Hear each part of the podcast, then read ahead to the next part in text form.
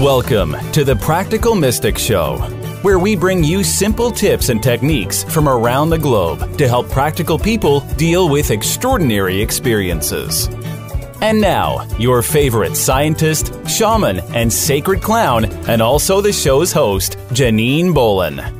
Welcome to the Practical Mystic Show. I'm Janine Bolon, and today we're talking about money, how to be mindful of it, and it's based on my free online course, The 10 Steps to Abundance. In the show notes, you'll see a link where you can take my free online course regarding money, how to be mindful of it, and how to stand in that place of abundance. Today we're going to talk about step four, which is tracking those coins. Well, now that you've kind of worked on your purpose of becoming wealthy, and that when you think to yourself, hey, I want to be rich, it isn't just murky. You can move on to making the necessary behavioral changes you need to that will stimulate more cash flow as well as help sharpen your focus on what you really want out of life. So you'd have more now rather than just I want to be rich, you've actually defined for yourself what your lifestyle is going to look like. So don't be afraid as you move forward in your mindful money aspect. Don't be afraid to just do basic math. I'm not going to be talking to you about algebra, differential equations, calculus. I mean, I'm an analytical biochemist by training, and so I'm used to doing high level mathematics, and it's amazing to me how many people really freak out just doing basic math. And I tell people, look, this is not about fluorescent lights and ACT or SAT and you struggling trying to learn how to do math equations, anything like that, what I'm going to start asking you to do is what they call arithmetic. It means it doesn't require that you solve for an unknown anything. so we're going to talk about some basic math here that needs to be done if you want to become a wealth accumulator, if you want to be what we call a habitual saver. So it's time to start tracking your expenses and your income. Now go ahead, roll your eyes and groan. All of my students do when I hit this stage of the lecture series and I start talking to them about lifestyle and tracking expenses and tracking their income. Everyone thinks that there is such a pain to track money, but guess what? I'll let you in on a secret. I have yet to meet a multimillionaire that doesn't track their money. Seriously, I have asked every multimillionaire that I have met point blank, hey, so and so, do you track your expenses? And their immediate response is, of course. And then they look at me like I have three heads for asking the most basic of questions. Why? Because truly, this is a basic principle. If you want to become wealthy, if you want to be a habitual saver, if you want to live comfortably so that you can do what you want to do, then you have to know where your cash is going and where it is coming from. True, many millionaires have other people that track their cash for them, but they pay them for this service so they can keep on doing whatever their particular missions are like. In my case, when I first started out on the wealth accumulation path, I had to do it all myself on an Excel spreadsheet. Well, now there's all kinds of apps and software programs that are free of charge that you are able to use to track your expenses. If you're self employed, you've been doing it for tax reasons for a long time. You've done that for your business. It's now time to start doing that for your personal finances there is a power of this knowledge. And since you're dealing with the second most powerful force in the universe, which is money, the first one is sex. And you see how well our culture handles sex. So you can see why our financial situation might be a disaster. Well, I'm not here to help you with your sexual relationships. Hey, but I can help you with your financial ones.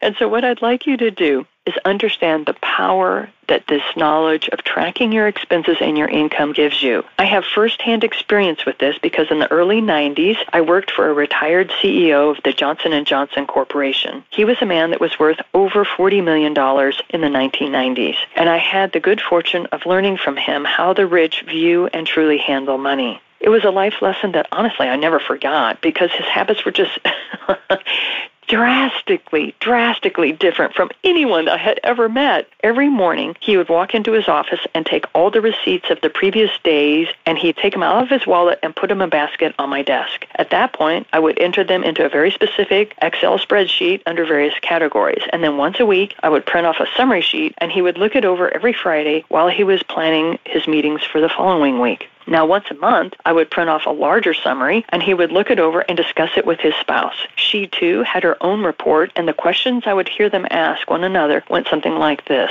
Oh, by the way, I wasn't eavesdropping on them. They would leave their door open to the office, and I couldn't help but hear what was happening from my desk. So I just wanted to let you know there wasn't anything subversive here. They were very upfront about what they were talking about. So he'd say, So, how did we do this month, honey? And he would ask, What kind of unexpected expenses did we have this month? This is something I wanted you to let to know. You will learn that as you track your expenses and your income, you will learn that there is no month that is normal.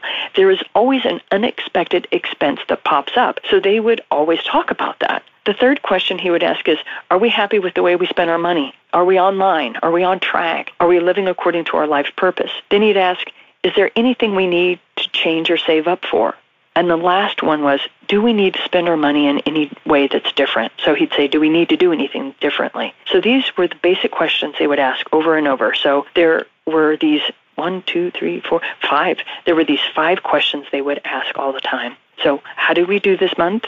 Was there any unexpected expenses? Are we happy with the way we spend our money? Is there anything we need to change or save up for? And do we want to do anything different? These were these are five questions.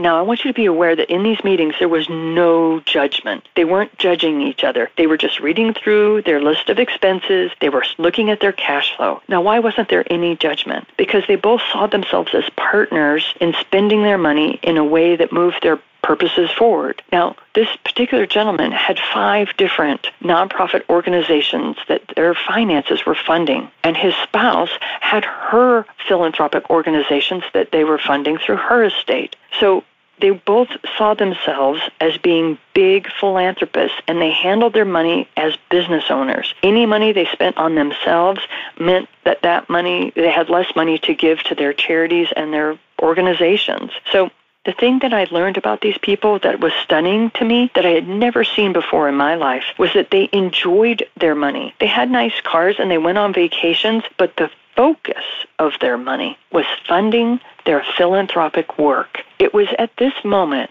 that I realized how much I wanted to be millionaire like them. They were both independently wealthy. They were both financially stable.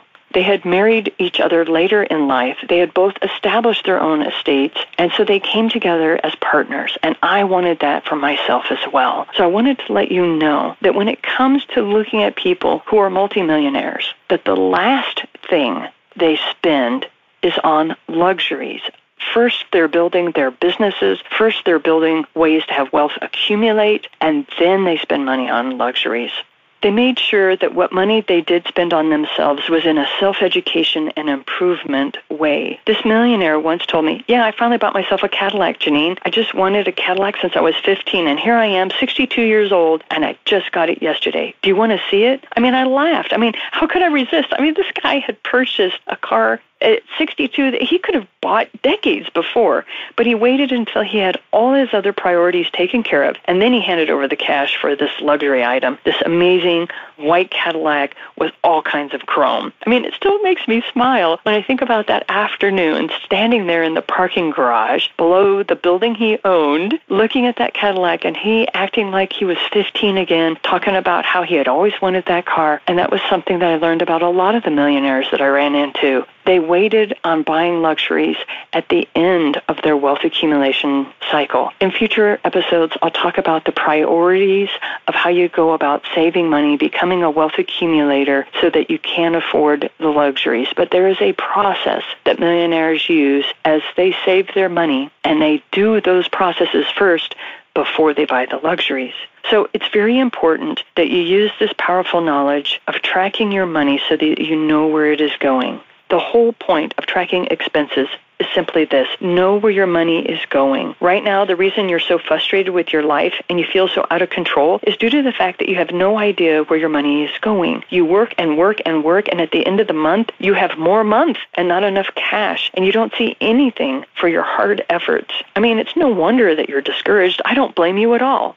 So come up with a very easy system for tracking your expenses. Remember why you want to become wealthy. Remember why you want to become rich. You have a purpose for your life that is more than just being comfortable. The universe wants you to make this world a better place in some way. You may not know exactly what it is you're going to be doing, but you know that the money is coming to you for a greater good. So start tracking your coins, track the money that is coming into your life, and you'll watch as your expenses decrease and your savings accounts increase because you want to gain control of the money and at the same time you want your life to start making sense in a whole new way because you're now living for a different purpose. You're living to pay down your debt because you know that you're going to build for yourself a life and a lifestyle through the use of tracking your expenses.